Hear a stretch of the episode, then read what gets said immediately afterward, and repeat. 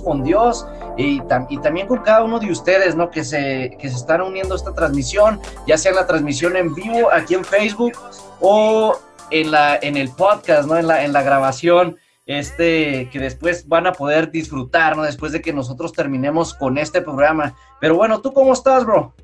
Yo estoy muy emocionado, muy contento, muy agradecido con Dios por estos 30 episodios que estoy pudiendo disfrutar contigo, Aarón.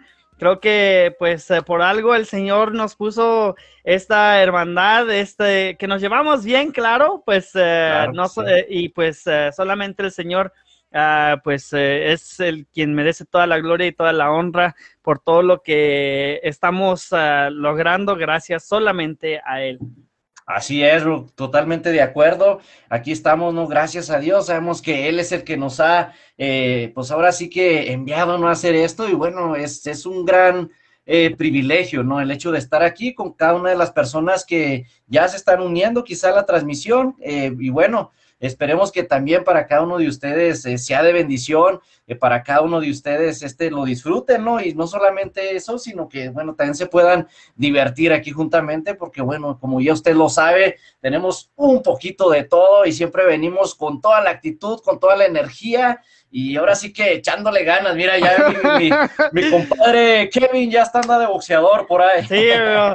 Sí, es solamente el, el, ¿cómo se dice? La apariencia, bro, pero en el corazón sí, estamos muy, muy emocionados de poder compartir, como tú mencionas, Aaron, un poco de todo, porque es cierto, este programa de transformados y enfocados, creo que ese va a ser nuestro lema, ¿no? O debería ser, porque tiene un poquito de todo, algo para todos. Hoy estaremos compartiendo con usted algunas noticias culturales, alguna noticia que es de corte serio. También estaremos platicando con usted cuáles son nuestros top tres caricaturas. Cuéntenos la suya, por favor, amigo, amiga. Y también estaremos eh, escuchando la respuesta de que si podemos considerar el cristianismo progresivo como buena o sana doctrina, si no sabe qué es el cristianismo progresivo, el, perdón, el el cristianismo progresivo.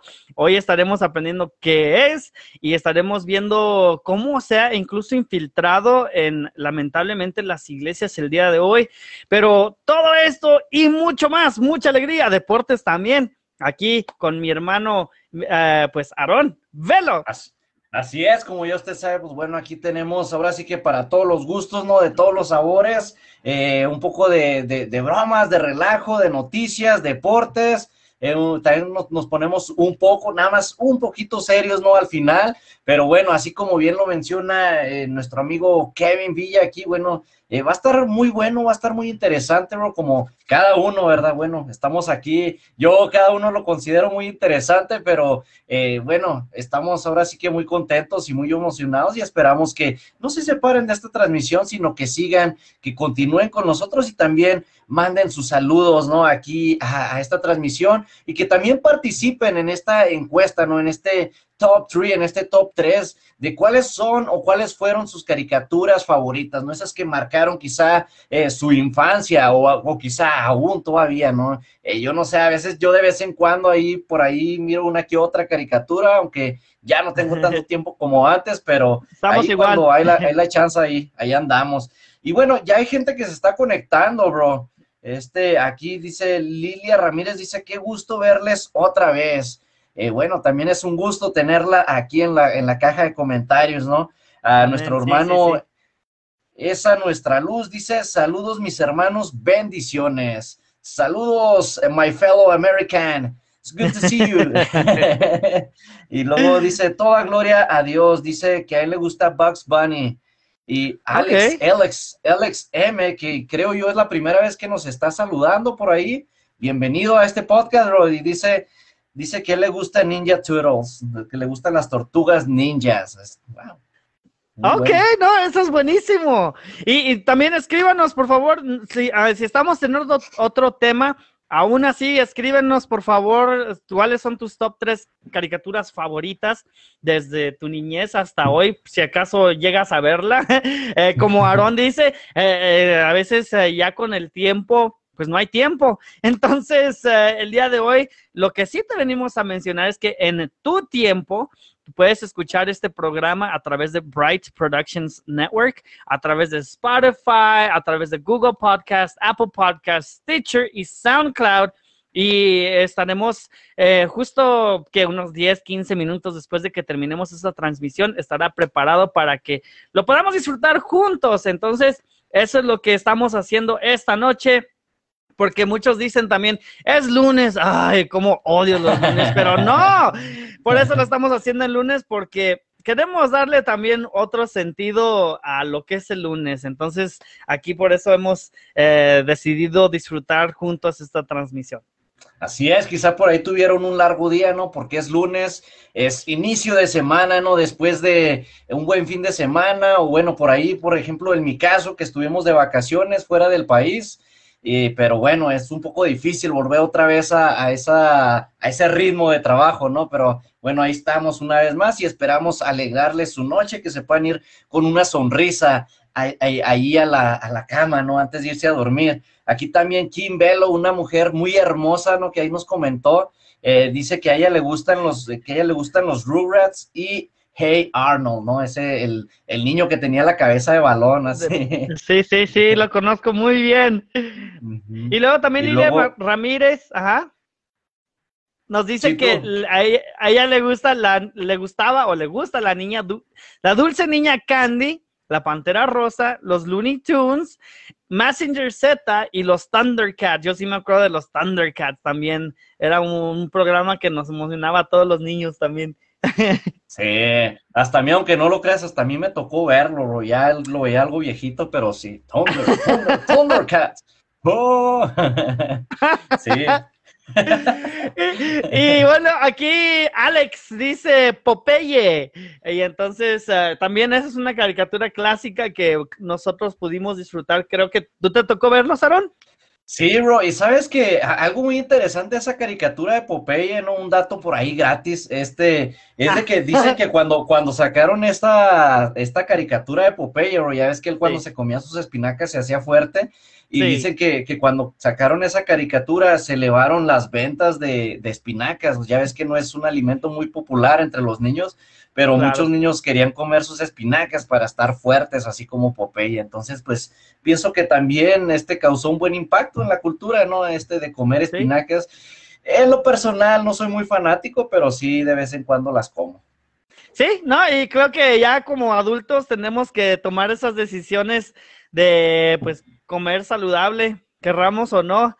Y bueno, hablando de la salud, bro, entrando también a esta nota ya un poquito más seria, ah, Denver exigirá la vacuna COVID-19 para los trabajadores que o empleados de la ciudad y trabajadores del sector privado en entornos del alto riesgo, pues que se vacunen, claro, como mencioné, contra el COVID antes del 30 de septiembre y la medida se produce cuando las tasas de infección por el virus y las hospitalizaciones en la ciudad pues han aumentado por esta variante Delta, así que uh, bueno, incluso no sé si tú llegas a ver, Aaron, que eh, se está ofreciendo 100 dólares para aquellos que se vacunen, no sé dónde, simplemente les mencioné el, que ese fue un encabezado que logré ver Ah, mm. Tuve que quizá haberlo ah, investigado antes de mencionarlo, pero creo que para los que están vacunados, entonces la pregunta es, ¿Dónde están los 100 dólares para aquellos quienes ya lo hicieron? no, sabía eso yo, bro, de que estaban ofreciendo 100 dólares. Sabía que habían hecho una, una lotería o algo así, ¿no? Que cuando te vacunabas entrabas automáticamente al sorteo de que te puedes ganar un millón de dólares, pero no sabía que estaban ofreciendo 100 dólares. Que, bueno, eh, sí, eso recién, después de que parece que Estados Unidos, ahora estoy diciendo esto de, mi memoria, eh, no, por favor, confírmelo eh, de que después de que Estados Unidos está llegando, creo, al 70% de la meta de ser vacunado este, hasta lo que viene de ya principios de agosto, que es, fue ayer. Entonces, eh, quieren apresurar a que todos también tomen esas medidas.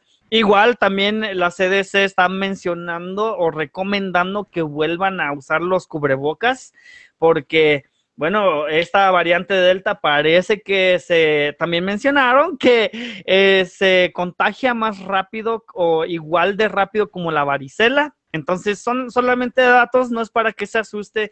entonces, este, ah, pues ah, buena pregunta, Alex, que dice, pero ¿qué opinan, brothers? ¿De qué sirve ser vacunado si piden la vacuna? Pues, ah, según lo que yo sé es que la vacuna te, eh, te da como 95% de uh, pues posibilidad o menos riesgo de que los efectos del COVID te lleven al hospital. No sé si estoy correcto, pero parece que sí te ayuda en algo.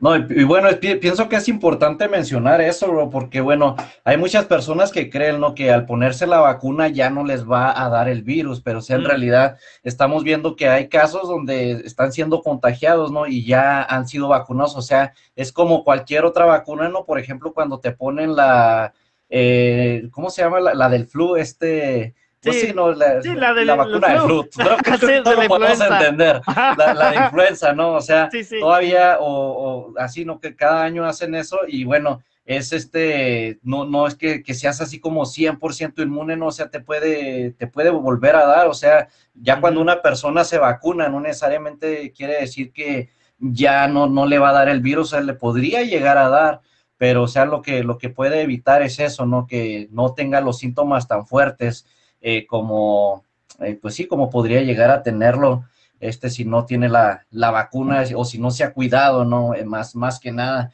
Y pienso que eso es, es muy importante también, ¿no? Antes, antes que todo, el, el hecho de que tenemos que cuidar nuestra salud, ahorita que estabas mencionando, ¿no? El, el, el, que tenemos que tomar estas decisiones de comer saludable. Pienso que más que usar la máscara o lo de la vacuna y esto que sí son cosas importantes, pero más que nada el, cuidar siempre nuestra, nuestra salud, ¿no? Mantenernos haciendo ejercicio, alimentándonos bien, este, cuidar nuestro peso, cuidar qué es lo que estamos comiendo. Eso es, eso siempre va a fortalecer nuestro sistema inmunológico y nos va a ayudar a combatir no solamente lo que es el COVID-19 o esta variante de la Delta, sino cualquier otro tipo de enfermedad, ¿no? Acordémonos que el sistema inmunológico es como un doctor casi, ¿no? Que tenemos ahí eh, adentro, lo que nos está ayudando a combatir este tipo de enfermedades.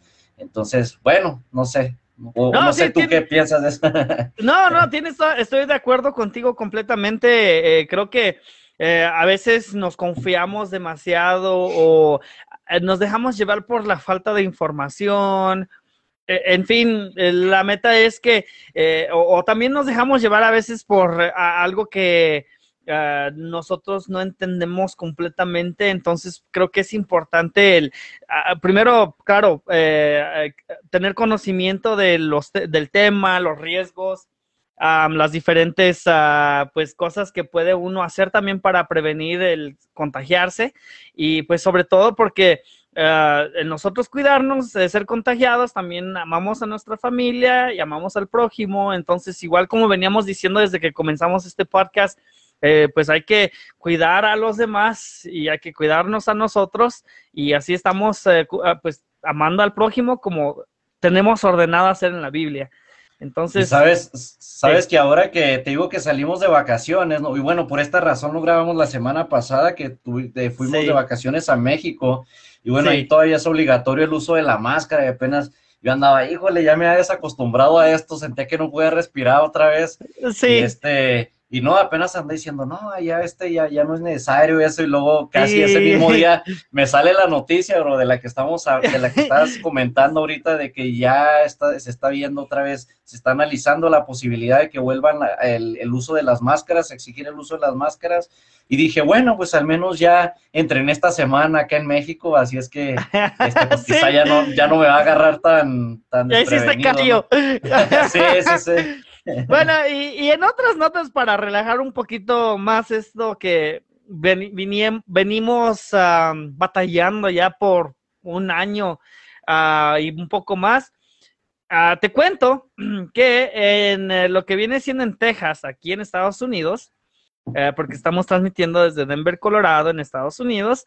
Uh, pues un señor de 37, 37 años, perdón, un padre de 37 años, un padre de familia, no un sacerdote, él un día despertó ah, pensando que él estaba viviendo en los 1990s. De repente, o sea, él ah, despertó en julio del año pasado, después de una noche de dormir, no tenía nada malo, él no tenía, no mostraba señales de enfermedad, simplemente un día despertó al lado de una mujer quien es su esposa, pero él no sabía quién era. Él pensó, despertó pensando que él todavía tenía 16 años. Suena como una película. Este, es en serio. Eh, y bueno, resulta que pues está casado y pues no están divorciados. Su esposa muy paciente y sus hijos, por cierto, tiene una niña de 10 años, ha sido muy paciente con él. Él fue diagnosticado con amnesia global transitoria, que lo hizo entonces perder dos décadas de su vida prácticamente. Y pues él ahora eh, pues está tratando de recuperar el tiempo perdido conociendo a su esposa. te digo, entonces, esta es una nota que a veces platicamos nosotros, no tenemos el día de mañana asegurado, y es cierto porque, claro, lo dice la Biblia, pero imagínate un día despertar y decir, ¿dónde estoy? Voy a llegar tarde a la escuela, pero resulta que no tienes 16 años, sino ya, ya estás viejo. Entonces, eh, sí, bro. Y entonces, eso es lo que, eso es lo que está, e, e, esa es una noticia que, ¿qué te parece, bro? Oye, bro, no, pues, o sea, en lo que me estás diciendo me vinieron muchas, muchas cosas a la mente, ¿no? Y, o sea, no, no sé, es algo, algo muy, muy raro, ¿no? Y me, imagino, no sé, yo estar en los pies de esa persona sería algo totalmente confuso, no sé, estaría como, ay, ¿qué hice en todo ese tiempo? Y, y me recuerda una película, bro, no sé si tú, tú la hayas visto, eh, pero sale Adam Sandler y luego la muchacha tiene un accidente y pierde, tiene, tiene esa memoria sí, sí, eh, que ella solamente se acuerda como 10 años atrás. Entonces, no sé, si yo fuera un director de cine de Hollywood, pues eh, estaría hablando de que vamos a hacer la secuela de la película, pero ahora al revés, ¿no? O sea, ahora, ahora porque porque Adam Sandler en esa película tiene que enamorar a la muchacha todos los días, entonces ahora es tarea de la esposa enamorar ahí al caballero, ¿no? Todos los días para que se recuerde de ella. Pero este, bueno, no sé, sinceramente no quisiera estar en ese, en ese, en, los pies de ese señor, ¿no? Sí, ¿Te imaginas pensar que tienes 16 y... Sí, por cierto, hay una película que eh, suena muy similar a lo que te acabo de contar, se llama Big con Tom Hanks. Este, ya hasta, ya tiene un buen tiempo la película que hasta cierto punto es considerada un clásico, pero eh, o sea, sí es algo que pues llama la atención y no para, te digo, no para asustar a nadie, simplemente pues nos hace valorar lo que tenemos, eh, claro. siempre mantenernos lo mejor eh, en nuestra relación con Dios y pues creo que es, es muy importante que, que pues no solamente nos llevemos bien con nuestra familia, pero en realidad dejar que Dios nos siga transformando porque no tenemos el día de mañana asegurado.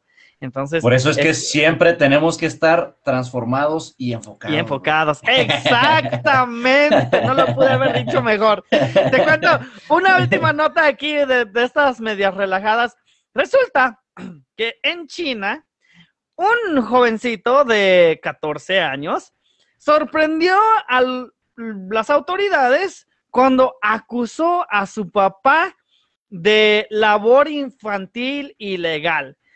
Porque su mm. papá lo estaba forzando a hacer, imagínate qué, limpieza de la casa. No, güey. sí, sí, sí. Y bueno, es, eh, estaban analizando esta situación las autoridades y dijeron, bueno, pues el niño tiene un punto válido, pero como estas leyes no existen en la China, bueno, entonces pues eh, no pasó nada no pasó a mayores. Eh, y entonces, pues sí le recomendaron al niño a que, pues entonces él, pues le haga caso y obedezca a sus papás. Entonces, esto, no te miento, bro, esto sucedió en China con un joven de 14 años de edad. Wow, increíble, bro. Cuando me lo dijiste, yo, yo me estaba imaginando al niño en, en un campo, bro, así como con el sol, este, no sé, a unos a unos 100, grados y este, no sé, por ahí, no sé, trabajando, haciendo, recogiendo verduras y esto y el otro, pero bueno. Pienso que es algo básico que sinceramente a nadie nos gusta hacer, pero bueno, hay que hacerlo, ¿no? Inclusive, no solamente como hijos, sino como esposos también, ¿no? Aquellos que están casados. Oye, y aquí este están mandando más saludos. Este Javier Carrasco desde Ciudad Juárez nos dice buenas noches al compa Kevin Villa y al paisa. dice, y al paisa Romelo, saludos. ¿Qué Me da gusto saludarte. Ya, ya va a ser que creo un año o dos años que no lo vemos.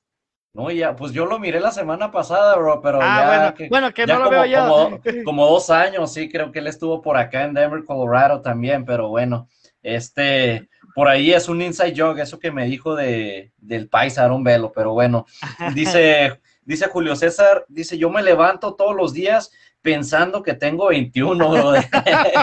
No, serán del, serán del segundo tiempo, quizá, porque ya como. no, eh, por la otra vez estaba platicando con el hermano Julio César, también estábamos platicando del fútbol y digo, bueno, pues es que sí es cierto, la mente dice una cosa, pero el cuerpo ya dice otra, entonces le entiendo muy bien, hermano. no, yo, yo, yo hasta la fecha también, a veces sigo pensando que tengo por ahí 20 años y ya cuando me pongo a pensar, digo, ya voy más para los 30 que para los 20, entonces eh, algo deprimente, pero bueno, es la triste realidad. Y luego dice, dice el hermano Julio César, viejos, viejos los cerros.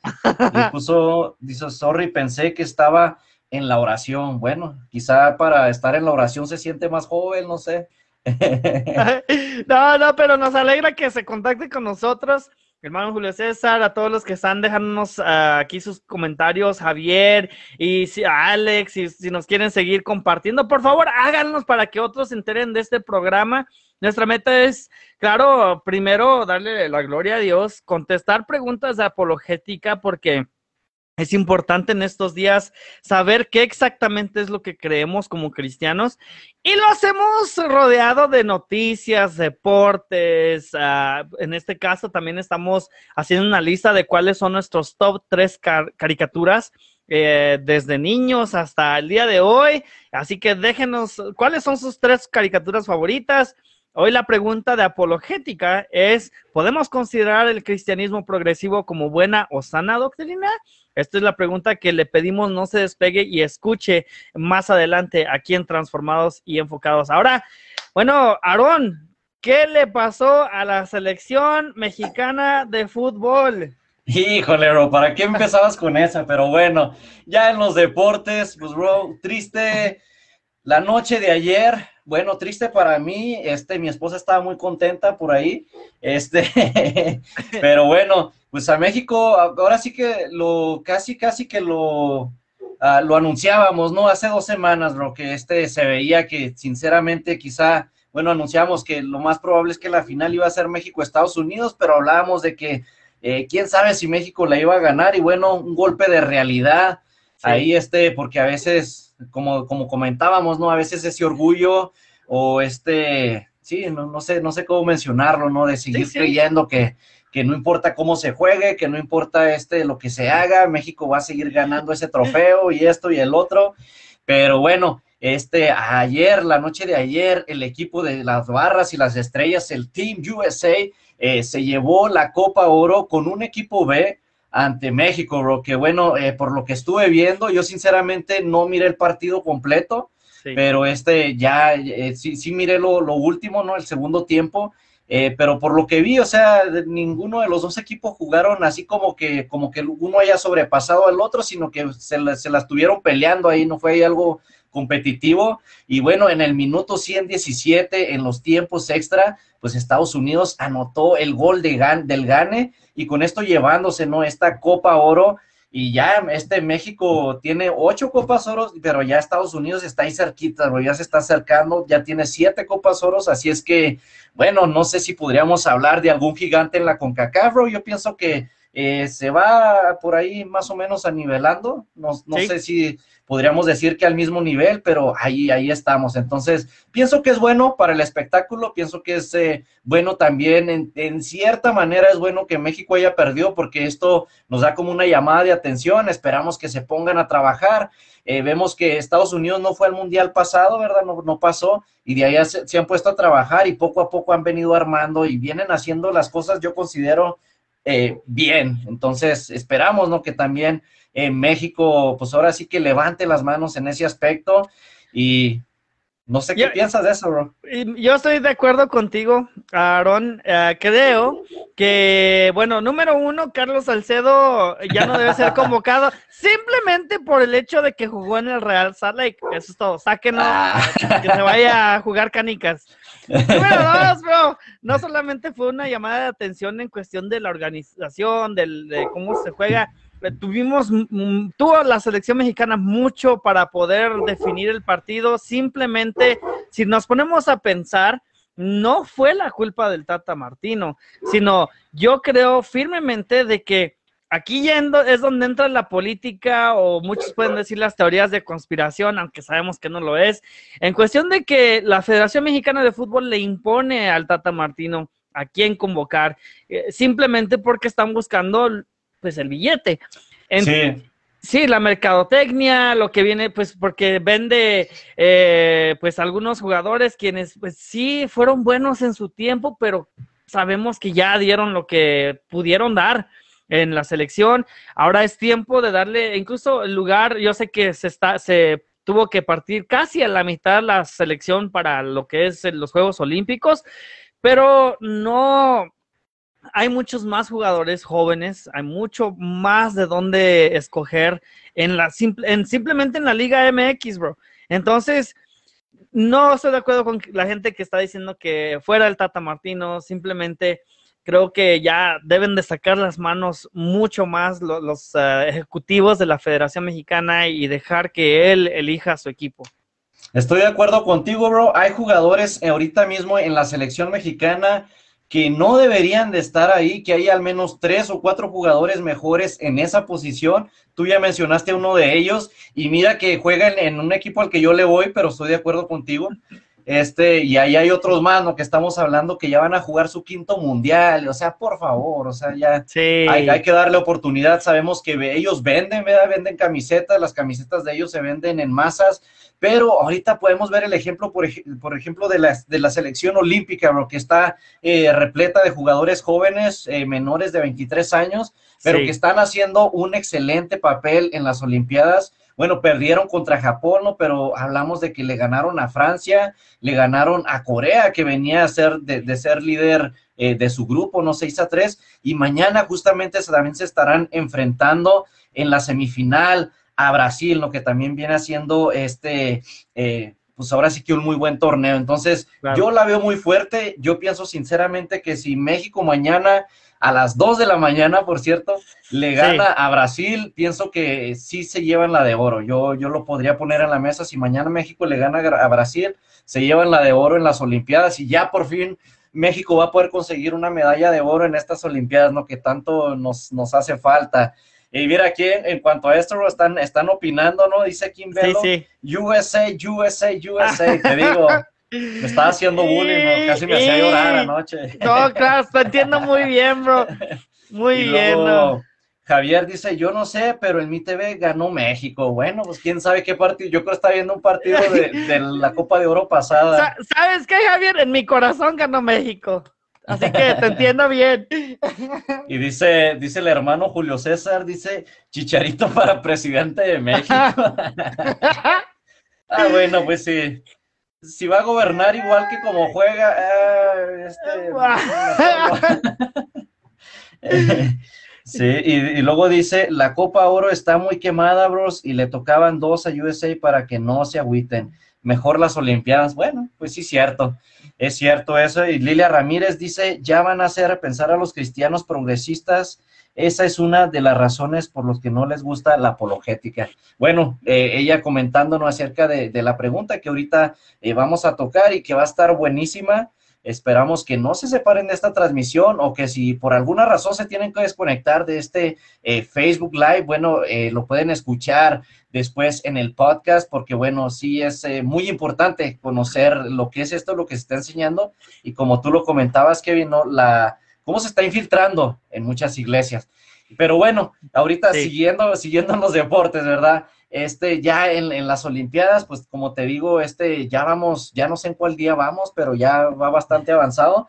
Y hasta ahorita, eh, China está en primer lugar, bueno, dependiendo cómo veamos el, el, este, el medallero, ¿no? Los Estados Unidos tienen más medallas que China, tiene 64 y China tiene 62, pero China tiene más medallas de oro que los Estados Unidos.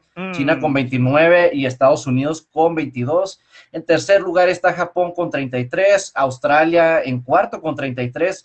Eh, los atletas rusos que en, este, en, en, estas Olimpiadas no pudieron representar a Rusia, ¿no? Por algunos temas de dopaje que se dieron en las Olimpiadas pasadas. Pero siguen participando, bro. Sí, siguen participando, pero nomás no están representando a Rusia, pero se llama, están representando el Comité Olímpico de Rusia. Pienso que México los debería de naturalizar, bro. Este ¿Verdad? ¿Qué diferencia? Bueno, perdón, ahí mejor ahí lo dejo. Continúa, perdón, bro. Sí, y en sexto lugar está Gran Bretaña con 35 medallas. Este, bueno, la Federación Rusa, como decías, tiene 50 medallas. Francia está en séptimo con 23, Alemania en octavo, eh, eh, Corea del Sur en noveno con 19 medallas y ah, ahí entre Holanda e Italia están en el décimo y onceavo lugar. Como te digo, Italia tiene más medallas, tiene 28 y Holanda tiene 18, pero Holanda tiene más eh, medallas de oro. México, la verdad, este, eh, no sé en qué lugar está, bro, pero por ahí entre, entre el 40 y el 50, yo creo, con tres medallotas de bronce. Entonces, este, pues bueno, esperamos que eh, pronto se pueda dar la de oro también con, los mexicanos, ¿no? Y, claro. y ahora sí que este, pues estamos a la expectativa con eso. Sí, es cierto, estamos de acuerdo y eh, por cierto, como tú mencionabas, México juega a las 2 de la mañana, eh, lo que viene siendo ya el 3 de agosto, que es en cuanto nos vayamos a dormir. Así que si usted lo va a ver, pues uh, déjenos saber la próxima semana cómo le fue al siguiente día. Pero eh, creo que va a, ser, va a estar interesante el partido. Como tú mencionas, si México gana, yo sí también creo que puede ganar la Copa de Oro contra, si, bueno, parece que Japón sería su contrincante de vuelta contra quien perdió, pero pues la revancha, pues una revancha no es mala, ¿verdad? Pues no, no sé, bro, porque Japón como que ha venido en declive, ¿no? Empezó muy fuerte y luego ahora contra Nueva Zelanda apenas le ganó en penales, así es que mm. ojalá, ojalá que sí le, le ganen, van, a, van a jugar contra España, nada más y nada menos que viene de golear a, eh, una selección africana, este, no me acuerdo el nombre, eh, pero bueno, ganaron 5 a 2, entonces, ah, eh, pues va a estar buena la semifinal y pues ojalá que nos tocara la final ahí contra, contra los anfitriones, pero bueno, pues primero que nada, ¿no? Que le ganen a Brasil. ¿Tú vas a mirar el juego, bro, en vivo? No sé, bro, tengo la tentación de despertar a las 2 de la mañana por el hecho de que me recuerda al Mundial del 2002 cuando me tocó ver el, eh, y nunca se me olvida ver el gol de Jared Borghetti frente a Buffon, eh, un golazo de cabecita, eh, casi imposible, varios se acordarán, pero no sé, simplemente estoy debatiendo aquí si despierto a mi hijo para verlo conmigo para, para esa experiencia, pero no sé. Yo tengo un muy mal recuerdo, bro, de esa, de ese mundial, justamente hablando entre Estados Unidos y México, pero ya no voy a ah, bueno. Eh, es que, es que mis recuerdos solamente quedaron hasta ahí, bro, por eso. sí. Pero bueno, y esto es lo que, esto es lo que tenemos en los deportes, bro, el, día de hoy. Ah, por cierto, también ya la Liga Mexicana comenzó. Ah, vamos en el, en la segunda jornada, bro, apenas, así es que eh, ahora sí que lo más interesante es que ya no se llama Guardianes 2020, sino que ahora se llama eh, Grita México, ¿no? La, liga Grita México, por eso del, grito este prohibido, ¿no? En las tribunas, homofóbico. Así es que, bueno, están en la jornada 2 y hasta ahorita eh, lo más, pienso que lo más sorprendente, lo más sobresaliente es que Mazatlán, bro, está en segundo lugar. Así es que, pues, a ver si siguen, si siguen así, ¿no? ¿Quién sabe? Y bueno, pero sí, estos han sido los deportes.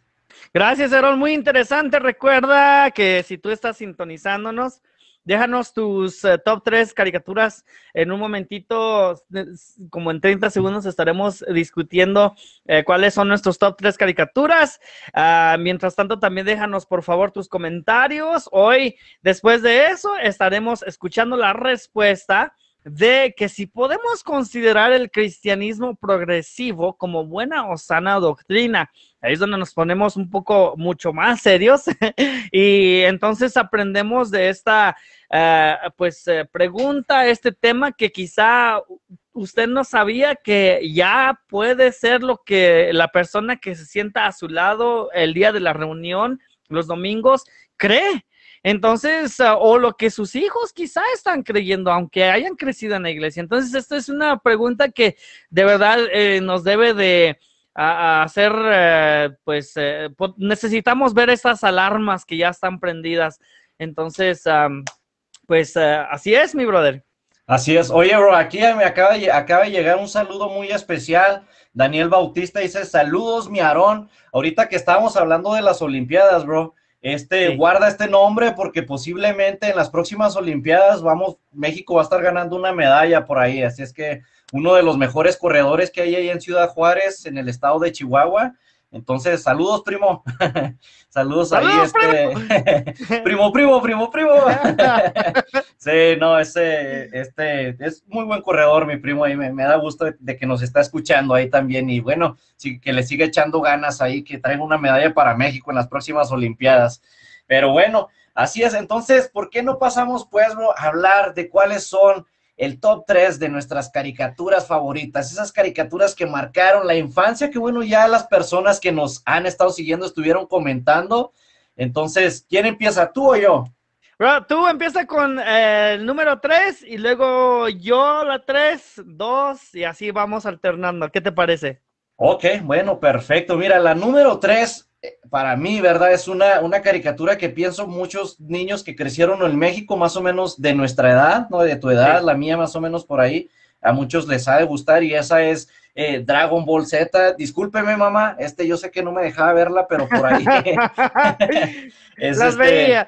sí, las veía, sí, este, bueno, pero ese es Dragon Ball Z, ¿no? Necesito alguna vez la, la llegaste a ver por ahí este, no, no solamente se trataba de pelear y así, pero también este, inclusive los personajes, ¿no? El, personaje principal, ahí Goku, este, era así como, como muy, uh, ¿cómo podrías? Como muy inocente también a veces, ¿no? Hacía reír ahí todo eso y me daba, me daba mucha risa y le, le platico eso a mi esposa de que él, este, pues era, hasta eso era un muy buen padre, ¿no? Muy, buen esposo, y yo decía, e, ese es la persona más fuerte en el, en el universo, ¿no? Ahí en ese universo de Dragon Ball, pero le tiene pavor a su esposa, o sea, si su esposa lo regañaba, algo salía corriendo, y digo, o sea, lo que es el, el, poder de la esposa ahí, no, ni siquiera la persona que era ahí la, la, más poderosa, este, se escapaba de eso, pero bueno, esa es mi, la, la caricatura número 3, ¿no? Dragon Ball Z.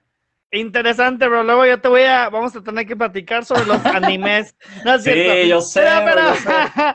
Pero, bueno, eh, por cierto, una de mis, una de mis caricaturas favoritas es eh, como los comienzos de los animes, así que, bueno, en fin, no, eh, cuando llegue a ese punto te lo menciono. para mi número tres, tuve una batalla para, obviamente, elegirlo. Ahora, quizá lo conozcan, quizá no, porque creciendo, bueno, crecí en aquí en Estados Unidos y cuando por fin agarramos cable, pues después de, sí, porque pues en realidad nunca tuvimos, teníamos un televisor, después tuvimos dos, bro, y ya no teníamos que pelearnos por ver la televisión y cambiarle y así. Bueno, y luego, años después, pudimos tener cable. Bueno, resulta que en el cable pude lograr ver estas caricaturas, específicamente la número 3 y la número 2, y por eso tuve una batalla, porque eran caricaturas muy inocentes, uh, y no sé si tú las conoces, pero eh, mi número 3 va a ser eh, Hey Arnold. Eh, oh, y te, te, te, describo rapidito que las aventuras de un niño de nueve años que sueña despierto, ama el jazz y tiene cabeza de fútbol americano que vive en una pensión con sus abuelos y unos excéntricos internos que encuentran la vida de la ciudad en su mejor amigo Gerald, un niño de cabello esponjoso y pues que es el guardián de los cuentos urbanos y el niño más genial de la clase. Y bueno, es atormentado por Helga, quien lo ama en secreto. Entonces esa fue mi número tres, caricatura número tres, Hey Arnold. Sabes que yo estuve a punto, bro, a punto de poner Hey Arnold también como la caricatura número 3, pero dije, no, pienso que veía más Dragon Ball Z, entonces dije, voy a ser sincero, voy a ser sincero. Y, ah, Pero sí, si hubiera sido un top 4, un top 4, Hey, Arnold hubiera sido el número, sí, hubiera entrado ahí, sí. Pero bueno, mi caricatura número 2, bro, este, las tres que voy a mencionar son animes, así es que bueno, este, después hablamos acerca del anime. Sí. Eh, pero voy a mandar un enlace, por cierto. este, el número, número dos, hey, estoy siendo sincero. Sí, gracias, gracias, sí es cierto. Sincero, pero no, el, el número dos no es, no es nada violento, sí es muy, muy fantasioso. Estamos hablando de los supercampeones, bro. No sé si alguna vez tú lo llegaste a escuchar. ¿cómo no, bro? Los, supercampeones o el, el capitán Captain Subasa, creo que se llama en, en inglés. Y bueno, ahora sí que todo niño que, que soñaba con ser futbolista, ¿no? Este, eh, no, era, era imperdible. Y esa es la caricatura que te digo que todavía de vez en cuando miro ahí en el YouTube este regreso hacia mirarla y, y, sí, este, los supercampeones a veces duraban hasta un capítulo aventándose una, una chilena en el aire. Sí, es cierto, pero, sí es cierto. Sí, pero estaba, estaba suave, bro, estaba chido porque luego eh, cuando se, en cuanto se acababan los supercampeones, todos los niños de la cuadra salíamos allá afuera a jugar fútbol y ahí andábamos tratando de hacer los trucos que salían, ¿no? Ahí en la, en la caricatura, que la chilena, que el, que el tiro con chanfle, que este, así, ¿no? Y luego, no, que yo soy, yo soy Oliver, yo soy este, yo, así, entonces, eh, no sé, porque aparte de, de, de, ver la, la, caricatura o el anime, o sea, nos, nos, nos impulsaba a salir allá afuera, ¿no? A motivarnos. E inclusive dicen que en Japón, bro, porque antes en Japón no se jugaba para nada el, el fútbol soccer, era solamente el béisbol. Y, y, ya cuando sacaron este anime, la, los, los, niños empezaron a amar el fútbol y bueno, vemos que poco a poco van creciendo en, en eso, ¿no? Es cierto, eh, muy de acuerdo, bro. Y bueno, eh, yo también tengo algo que comentar sobre eso, pero te voy a contar mi caricatura número dos. Entonces ya, ya te la regalé. Entonces, este, mi caricatura número dos también la logré ver en cable. No sé si alguien de quien está en sintonía, este, se acuerda de la caricatura llamada Doug. Eh, bueno, Doug, Funny, así se llamaba, de 12 años y medio en su ciudad de Bluffington con su mejor amigo humano Skeeter y su mejor amigo no humano, que era su perrito eh, chuleta o pork chop.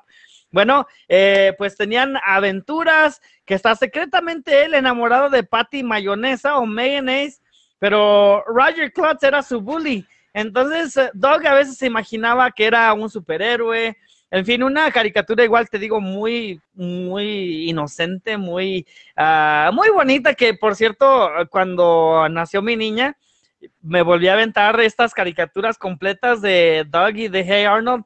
Bueno, porque mi niña, claro, las quería ver. Ella las quería ver. Ay, pues claro, por supuesto.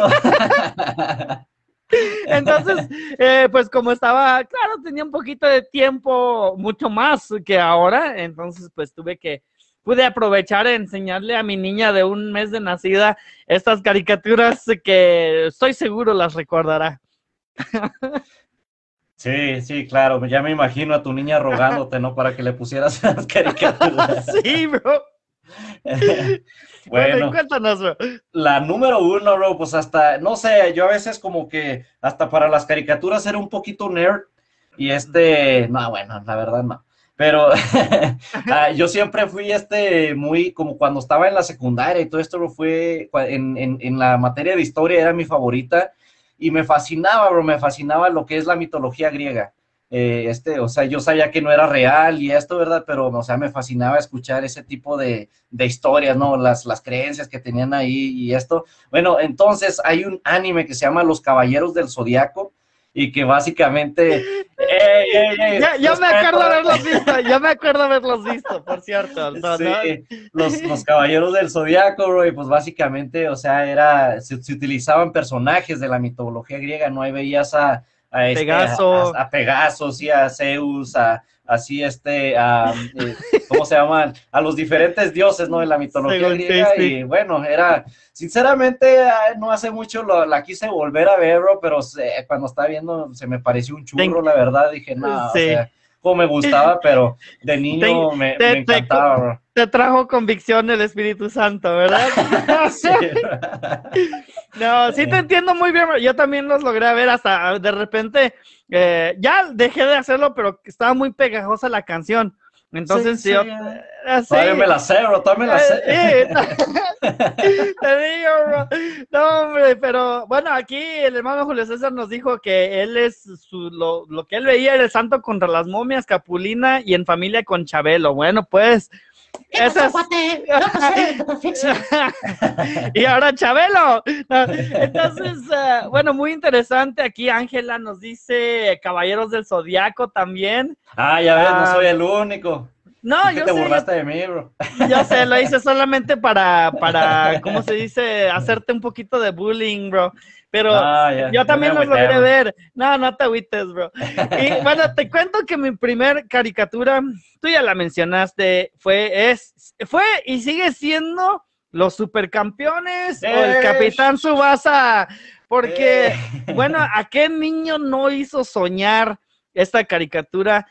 E incluso no te miento que yo tenía todavía unos 27 años, 26 años y vivía con mi papá y entre él y yo nos aventamos toda la serie eh, de en YouTube. Esa era, se puede decir, nuestra novela. Era después de, de cenar, nos aventábamos unos 3, 4 capítulos. Y, y ahora, no sé si tú sabías, bro, pero que hay diferentes series del Capitán Subasa y tú las encuentras en YouTube como un solo, una sola serie. Entonces, eh, eh, desde niño hasta cuando uh, compiten en la competencia de las escuelas, luego en la competencia mundial juvenil y luego cuando él se va a Brasil y después cuando entonces juegan como las eliminatorias o preparativo, preparator, preparación para lo que era el Mundial 2002. Entonces, pues uh, te lo digo porque pues, pues me lo aventé con mi jefe en un, un, hace algunos años atrás y pues uh, fue, fue muy, muy interesante. Inclusive sacaron una nueva, bro, para este mundial que pasó, entonces no, no las he visto yo, sinceramente, pero sí de vez en cuando miro, eh, pues el, el, el, el, base, ¿no? El que salió primero, así donde te explica su historia de niño y luego ya en las de estas juveniles y todo eso, pero bueno, o sea, al menos estuvimos de acuerdo en una, bro, así es que ahí andamos. Sí, sí, sí, sí, no te preocupes. Y antes de ir a la pregunta de apologética, quiero mencionar que este programa de Transformados y Enfocados es traído a usted por Garibaldi Mexican Bistro, quienes no sé si usted me ha, me ha dudado que yo menciono es la mejor comida mexicana en el estado de Colorado.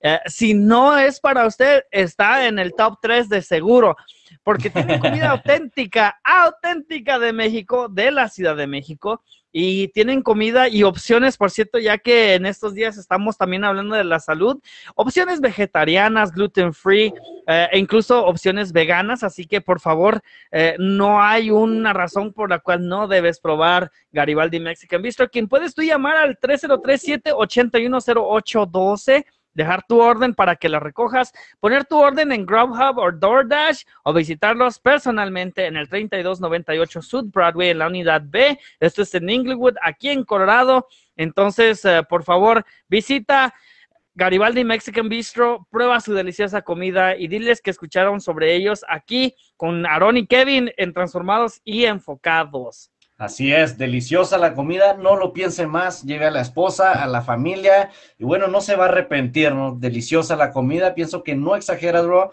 si está en el top 3, está en mi top 1 de los restaurantes mexicanos aquí en Denver, Colorado, sin exagerar. Así es que pues que no, no, lo piensen más, vayan, lleguenle ahí a, Garibaldi's Mexican Bistro. Y también. Sí. sí no, sí es cierto.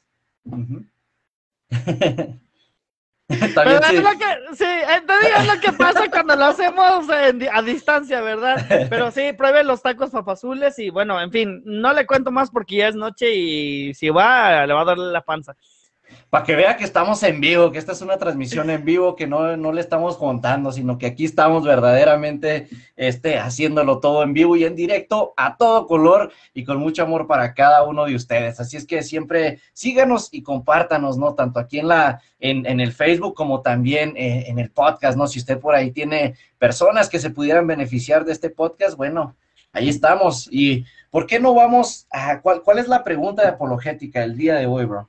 Bro, la pregunta apologética, y antes de que te la lea, por favor, a todos los que están acompañándonos en Facebook, no se despegue de la sintonía, porque esa es una respuesta que necesitamos todos escuchar. Y no le estoy exagerando, simplemente porque este es un tema que usted debe ponerle atención para protección como ah, pues de su familia, protección espiritual de su familia, ah, protección de su relación con Dios, suya y de su familia. Y la pregunta es, Aarón, ¿podemos considerar el cristianismo progresivo como buena o sana doctrina? Bueno, esa es la pregunta de apologética. Antes de, contestar, me gustaría leer un comentario que nos pusieron por aquí. El, hermano este Julio César dice, los estudios teológicos son muy necesarios, por ejemplo, la hermenéutica se necesita para poder dar un estudio más explícito de las escrituras y de esta manera se entienda mejor la Biblia y la apologética para dar un, un testimonio y defensa de nuestra fe. Sirve mucho en el evangelismo. Amén, totalmente de acuerdo. Muchos no estudiamos teología porque somos flojos o creemos que el Espíritu Santo lo va a hacer todo milagrosamente pero la palabra nos llama a meditar de día y de noche y la Biblia nos llama a dar defensa y razón de nuestra fe. Así es. Yo creo que todos deberían tener, aunque sean los fundamentos básicos, para poder tener una buena práctica de nuestra fe, porque una mala doctrina lleva a una mala práctica. Esa es mi opinión, brothers. Y aquí está mi corazón. Totalmente de acuerdo y me pareció un comentario muy centrado. No sé, este quizá mejor lo vamos a invitar para que él conteste las preguntas de apologética. Este, no, pero es, es muy cierto, es muy cierto, es muy necesario y sobre todo en estos tiempos en los cuales estamos, estamos viviendo hoy en día, ¿no? Que eh, cada vez eh, la, cultura en general no se vuelve más hostil hacia la creencia no solamente del cristianismo, sino de Dios en sí, ¿no? de la, en la creencia de Dios. Entonces, bueno, el día de hoy no eh, estamos o vamos a hablar, pues, si podemos considerar al cristianismo progresivo como una buena o sana doctrina. Mm. Bueno, como, como respuesta corta o rápida, no es una absoluta y rotundamente no. este, no, podemos, no podemos considerar al cristianismo progresivo como una buena o una sana doctrina. Ahora, el cristianismo progresivo a veces es un poco difícil cuando una, cuando una persona, como estaba mencionando el hermano César en su comentario, no conoce bien las escrituras eh, por el hecho de que, por ejemplo, no tenemos, no hay así como una iglesia que diga, iglesia progresiva, ¿no? De Denver. O quizás sí hay, sí hay por ahí alguna que otra, ¿no? Pero no es tanto así o no hay una denominación que se llame iglesia progresiva o, cristiana progresiva, sino que es más que nada como una escuela de pensamiento, ¿no?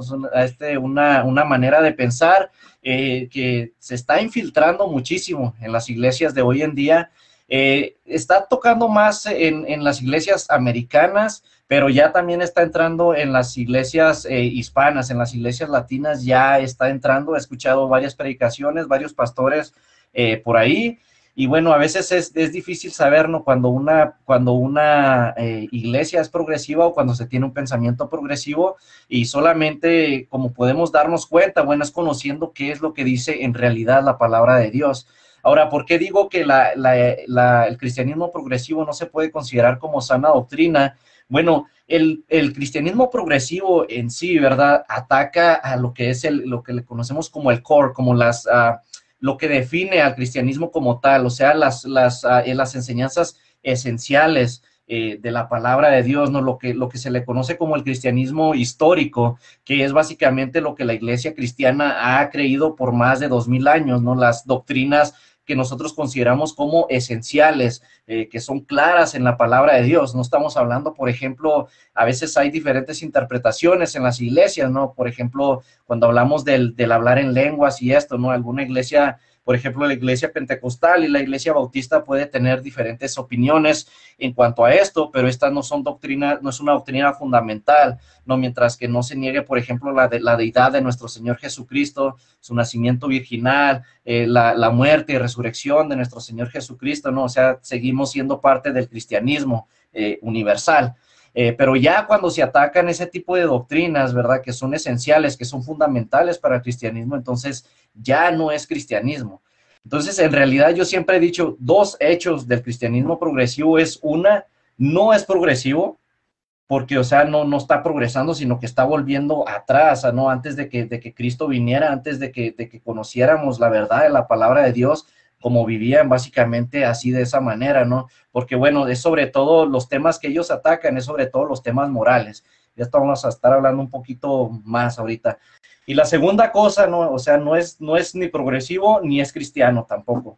Y esta es la, es la razón por la que, por lo que estaba dando ahorita, que eh, sí, o sea, eh, y bueno, no, no podría como definir exactamente, ¿no? ¿Qué es lo que, qué es, esto es lo que creen los cristianos progresivos, porque es como, es una gran variedad de, de, cosas que abarca esta, como esta sombrilla, podríamos decir, ¿no? Que entra dentro del cristianismo progresivo. Pero bueno, aquí este, en lo que, en lo que te estaba comentando, ¿no? Son, siempre tratan de, de atacar a las, a las de estas esenciales y sobre todo en el aspecto moral, eh, cosas que la, en la Biblia es bastante clara que nos da mucha claridad, que hasta un niño lo puede leer ahí y bueno, han tratado de reinterpretar. Ahora, nosotros, ¿cómo podríamos identificar? Y yo al, estar, no sé, estudiando ahí de un poco de, acerca de este tema, me encontré con un, este, un artículo muy interesante de una, eh, una apologeta, es una mujer que se llama Alisa Childers o Childers, no sé si lo estoy pronunciando bien. Es un artículo en inglés, eh, pero ahí este, me dio la tarea de traducirlo. Y ella, ella escribió un libro, de hecho, este que se llama Another Gospel, como otro evangelio. Y sinceramente no lo he leído, pero ya está en mi bucket list, en mi lista de libros para leer. Y este, eh, porque bueno, ella estaba en una congregación que así, o sea, al cuando ella empezó ahí, eh, pues todo se veía bien, todo se veía normal, pero ya después empezaron ¿no? con ese tipo de ideas, de, de ideologías, a cuestionar algunas cosas de la palabra de Dios y bueno, ya hasta que se, ya hasta que se dio cuenta que estaba en una iglesia que había adoptado el pensamiento progresivo.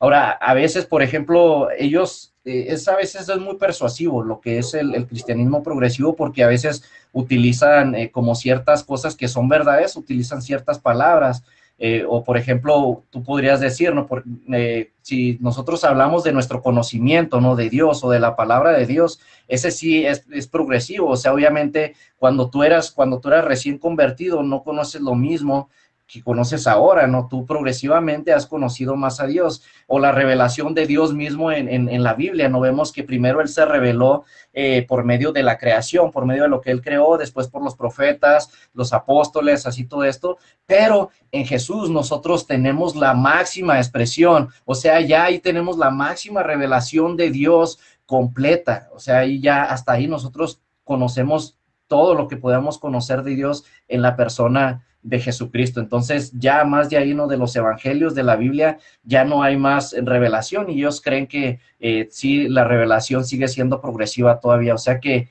ahora en estos días, ¿no? Nosotros podemos tener un mejor acceso o nosotros podemos entender más que, por ejemplo, los apóstoles, eh, o sea que podemos tener más conocimiento a nuevas revelaciones así como, como, como por ejemplo a los profetas o a los apóstoles se les revelaba en la antigüedad, así también se nos puede revelar a nosotros eh, cosas nuevas, ¿no? Que, que van eh, en contra de, de, lo que dice la palabra de Dios. Pero bueno, el canon, el canon bíblico ya está cerrado, ¿no? Lo que, lo que el Señor nos quería decir ahí está en la palabra de Dios.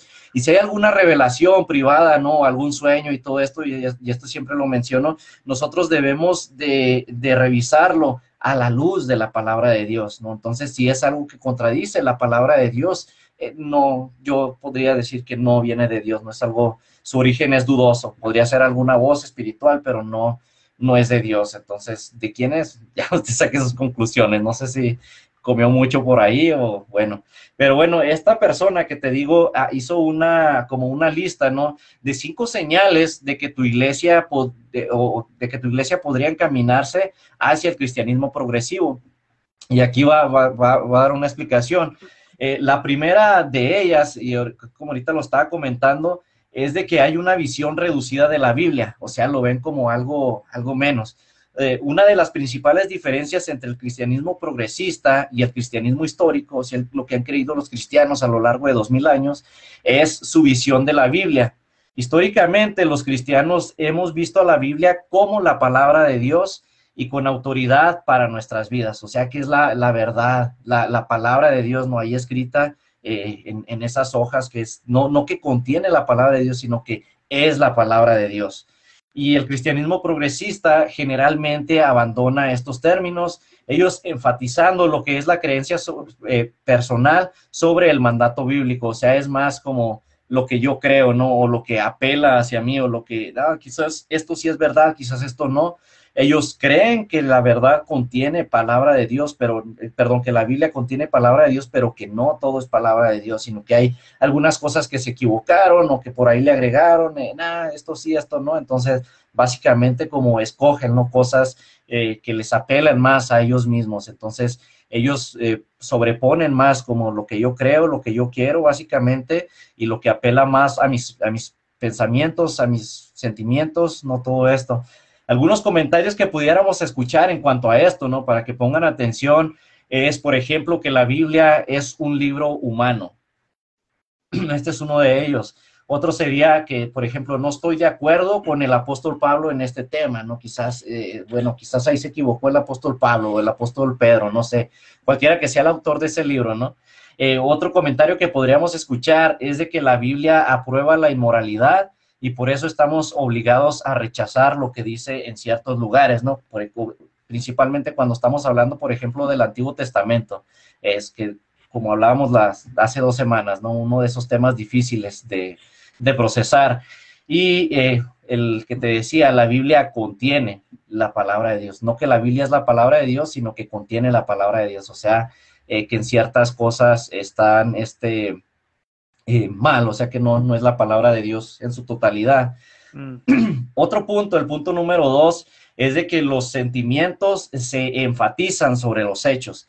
Y por eso es que el cristianismo progresivo es muy, este, muy relevante para las personas en estos tiempos, porque tristemente, bro, estamos viviendo en una generación donde las personas piensan con los sentimientos en vez de pensar con la mente. O sea, no, pero ¿qué tal si yo me siento mal o no me debes de juzgar? No debemos de juzgar a los demás, vamos a hablar del amor de Dios, no del pecado ni esto. Entonces es más los pensamientos, los, jóvenes, no todos, pero muchos de los jóvenes de hoy en día piensan con los sentimientos en vez de pensar con la cabeza. Entonces, bueno, en las iglesias progresistas, dice, dice aquí esta escritora, ¿verdad? Las experiencias personales, los sentimientos y las opiniones tienden a valorarse por encima de la verdad objetiva. O sea que no es tanto, en realidad, muchos de ellos ni siquiera creen en la verdad absoluta, ¿no? Sino qué es lo que me hace sentir mejor. Y a medida de que, de que la Biblia, pues, eh, deja de ser vista como la palabra definitiva de Dios, lo que una persona siente que es verdad se convierte en la máxima autoridad para la fe y la práctica. O sea que si yo no creo, por ejemplo, ¿verdad? Que Jesús resucitó de los muertos, ¿verdad? Porque no me hace sentido eso, eh, para mí eso no es verdad. No, o, no sé, podríamos hablar de tantas cosas, ¿no? Pero es más importante para ellos sus sentimientos que la verdad objetiva en sí.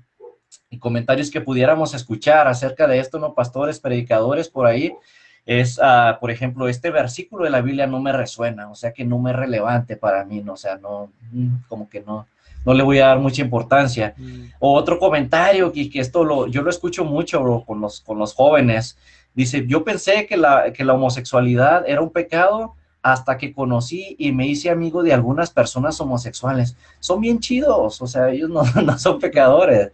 Y, o sea, siendo que es un tema, ¿no? En la que la Biblia es muy, muy clara. Entonces, eh, aunque conocen la verdad de la palabra, es lo que dice la Biblia, bueno, como ha conocido a personas, ¿no? Así, en lugar de predicarle la verdad de la palabra de Dios, empiezan a probar, ¿no? Las cosas que ellos están haciendo. Obviamente la verdad, la, la, la, la Biblia no nos habla eh, de amar a los demás, de amar al prójimo, pero bueno, el amar al prójimo no quiere decir que nosotros vamos a estar de acuerdo con todas las cosas que las demás personas hacen, sino porque amamos a la persona y sabemos que las cosas que están haciendo o el camino por el que se están desenvolviendo, por el que están yendo, es un camino de perdición y como tú amas a esa persona, por eso le estás diciendo la verdad. Si no le decimos la verdad y las dejamos morir en sus pecados, entonces no estamos amando a esa persona.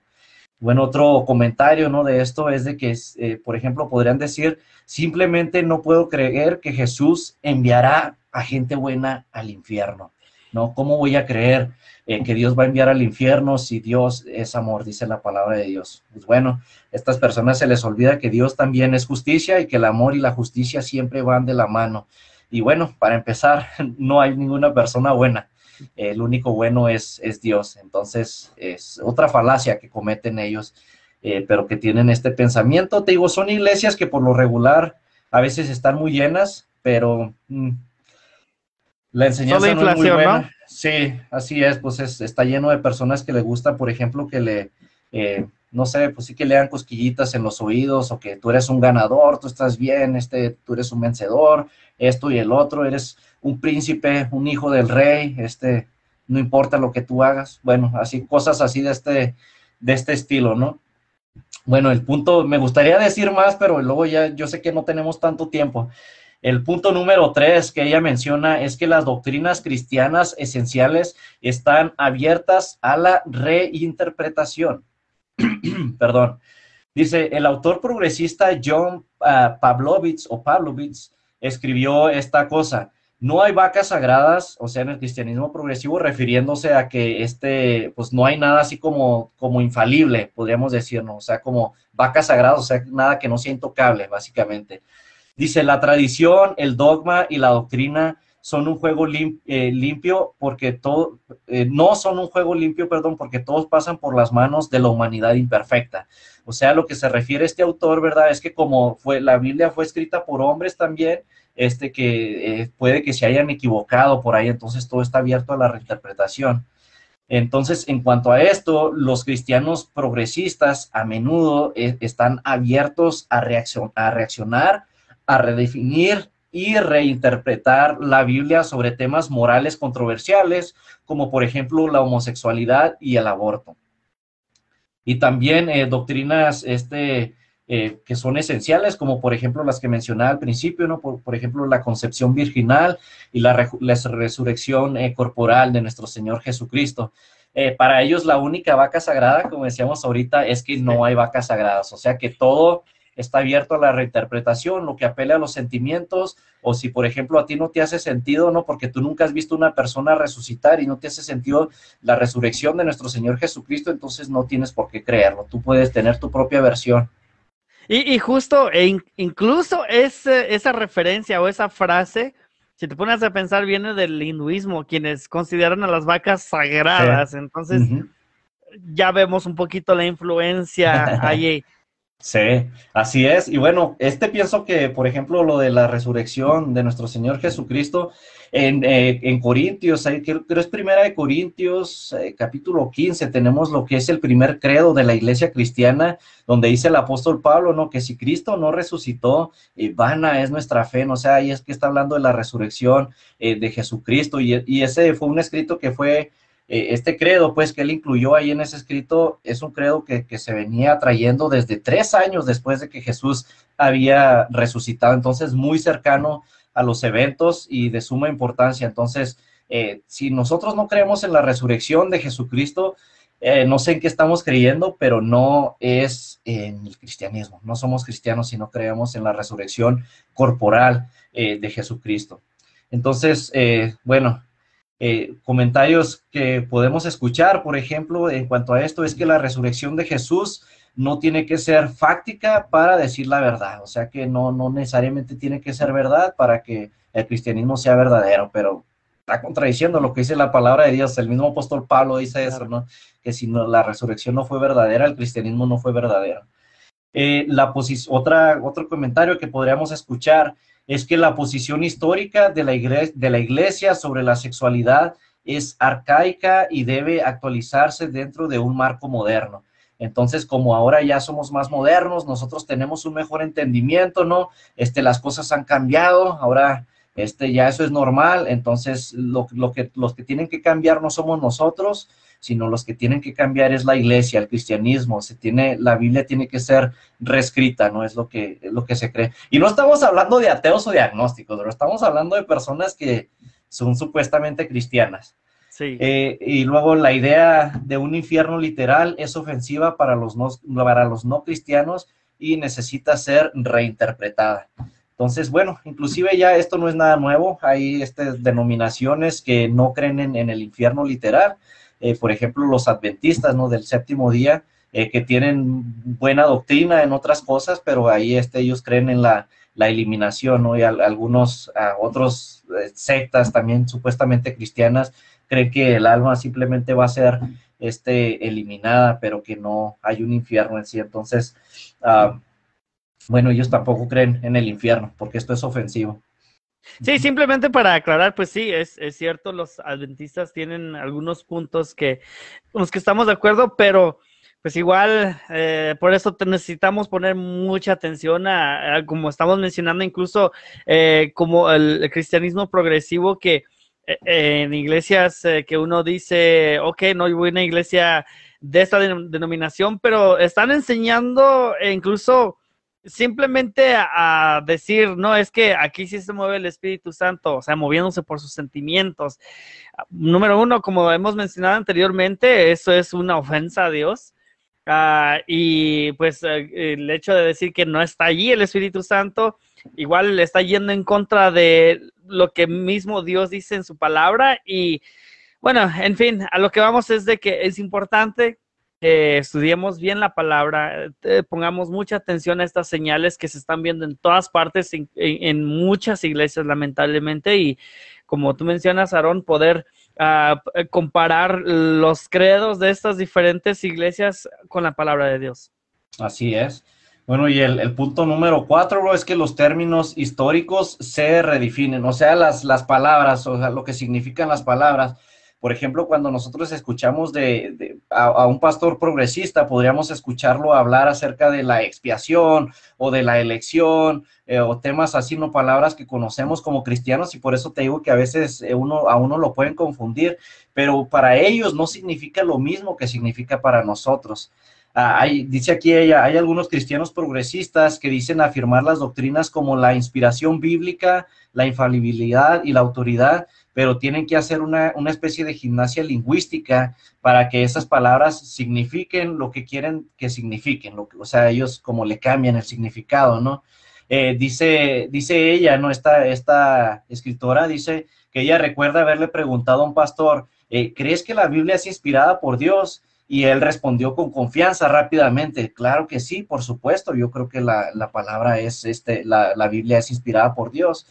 Mas, sin embargo, dice ella que asumió erróneamente que cuando la, nosotros, cuando, cuando ellos usaron, perdón, la palabra inspirado, como que los dos estaban refiriendo a lo mismo.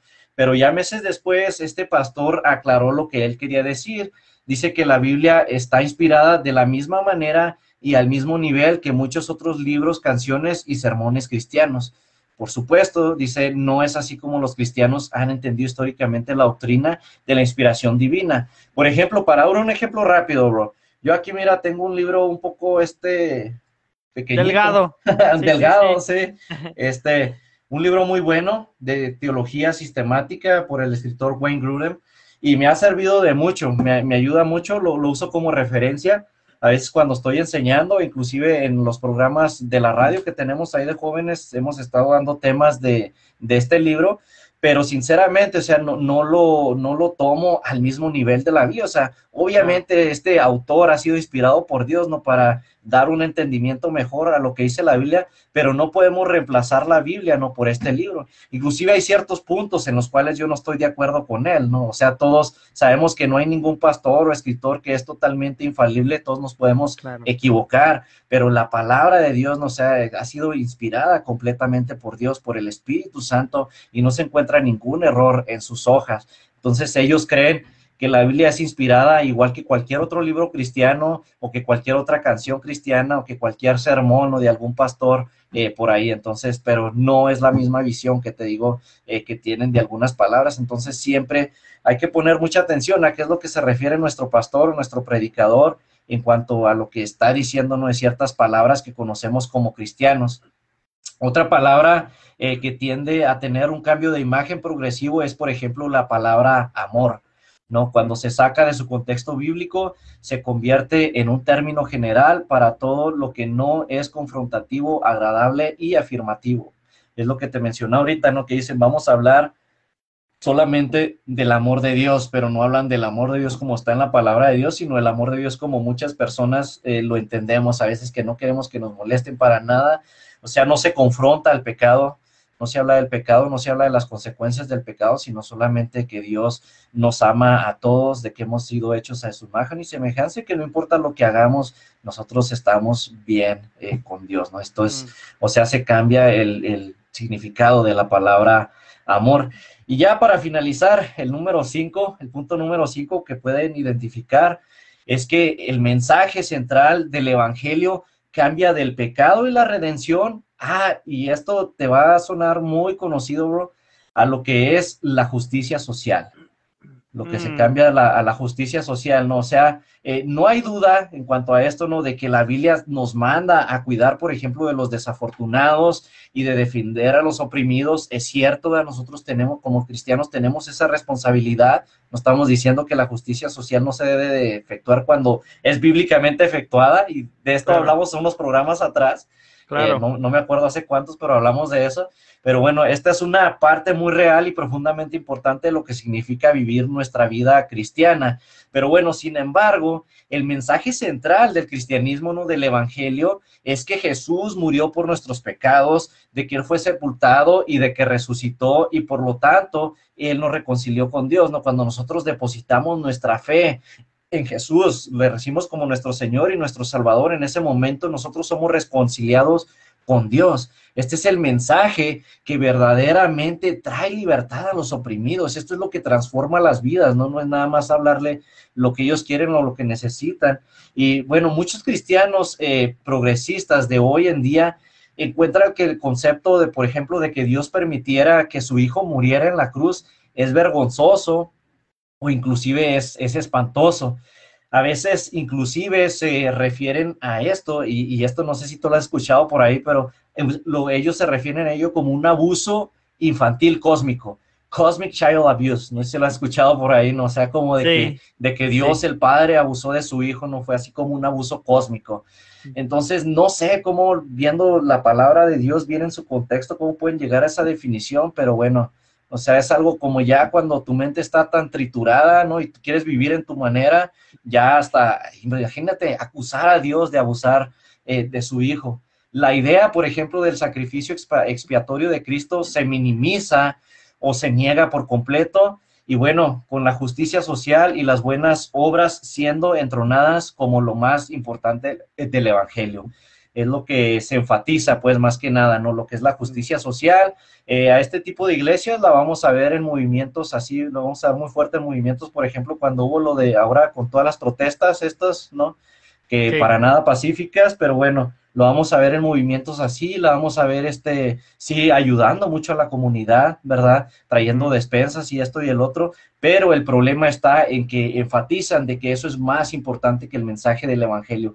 Eso es bueno hacerlo y lo debemos de hacer como cristianos, pero nunca dejar de lado lo más importante que es predicar la palabra de Dios, que es lo que dice la palabra de Dios, no todos, todos nosotros tenemos eh, o tenemos que entender, tenemos que comprender eh, de que somos pecadores, eh, ante, ante Dios, ¿no? De que dice la palabra de Dios que todos hemos pecado, por lo tanto, eh, habíamos sido destituidos de la, eh, de la gloria de Dios, porque cuando la persona no entiende, ¿verdad?, que es pecadora, nunca va a comprender que necesita de un Salvador.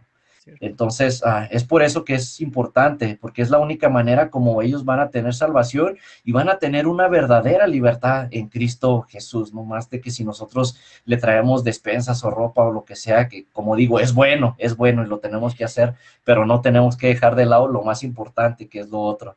Y bueno, comentarios que nosotros podemos escuchar acerca de esto es que, por ejemplo, el pecado no nos separa de Dios, eh, de que nosotros estamos hechos a su imagen y semejanza y de que Él nos llamó buenos. está, es lo que creen ellos, que no, el pecado no nos separa de Dios. Eh, otro comentario es de que Dios en realidad no requirió un sacrificio por nuestros pecados, eh, sino que los cristianos, por ejemplo, en el Antiguo Testamento retomaron la práctica pagana del sacrificio de animales de, de, otros lados y contaron la historia de Jesús en términos similares. Otro comentario que se puede escuchar es que realmente no necesitamos predicar el Evangelio, sino que solamente necesitamos mostrar amor, llevando justicia a los, a los oprimidos y provisión a los necesitados. Entonces hay iglesias muy famosas aquí en Estados Unidos que yo he escuchado que traen ese mensaje y que inclusive le preguntan ¿no? si este bueno, si este tipo de temas morales, no, si es pecado o no, y dice, no, primero tengo que conocer tu historia, o cosas así, ¿no? De ese estilo. Y no voy a decir nombres, ¿verdad? Porque luego después no quiero que los hermanos de Hilson se enojen. Ah, ya sé. no, no es cierto. Pero bueno, pues, no es la única, no es la única, hay muchas. Pero bueno, simplemente, bro, el, el identificar los signos, este, no siempre es obvio como decía al principio, no siempre es obvio, a veces hablan, lo mezclan, ¿no? Son, son sutiles y están mezclados con mucha verdad o con algún cierto tipo de verdad, o no todas sus predicaciones van a ser necesariamente contrarias a la Biblia, a veces pueden predicar cosas que sí son bien fundamentadas en la palabra de Dios, pero entonces hay que tener cuidado en, este, en estos puntos claves. El cristianismo progresivo también puede ser muy persuasivo y tentador porque, bueno, apela más al yo, ¿no? A los sentimientos de uno. Y bueno, pero llevado a cabo y con su fin lógico, es un asalto total al marco fundamental del cristianismo. Y bueno, básicamente porque, porque apuntan a los fundamentos del cristianismo, ¿no? Y eh, por esta, de esta manera, en cierta manera, lo desarman, ¿no? De su poder eh, salvador. Ahora, en cuanto a esto, nosotros no nos deberíamos de sorprender, ¿no? De, de nosotros encontrar alguna de estas eh, ideas infiltrándose en nuestras iglesias, porque inclusive nuestro Señor Jesucristo ahí en Mateo eh, capítulo 7, versículo 15, nos, Él nos advirtió, dice, cuidado con los falsos profetas, dice que vienen a ustedes con piel de oveja, pero que por dentro son lobos feroces, ¿no? Que se visten de ovejas, pero son lobos rapaces.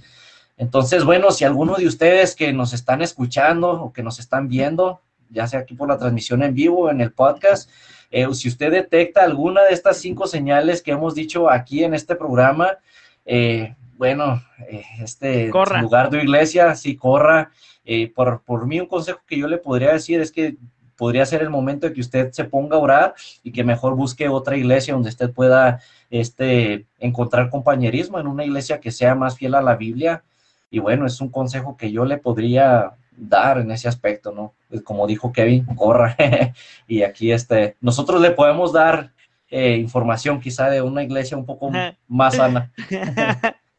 no, es, es eh, cierto, Aaron, creo que es importante que hayamos escuchado esta respuesta a este tema, pues eh, es muy fácil el poder dejarlo infiltrar en nuestras iglesias y bueno, pues aquí el Señor nos manda a nosotros, por lo menos nosotros entendemos, a, a tratar de exponer lo que está sucediendo, lo que debemos creer como cristianos de acuerdo a la Biblia solamente. Y si tiene usted alguna duda de lo que acaba de mencionar Aarón, por favor, compárelo con la Biblia, que es, busque la respuesta en la Biblia, estoy seguro la va a encontrar.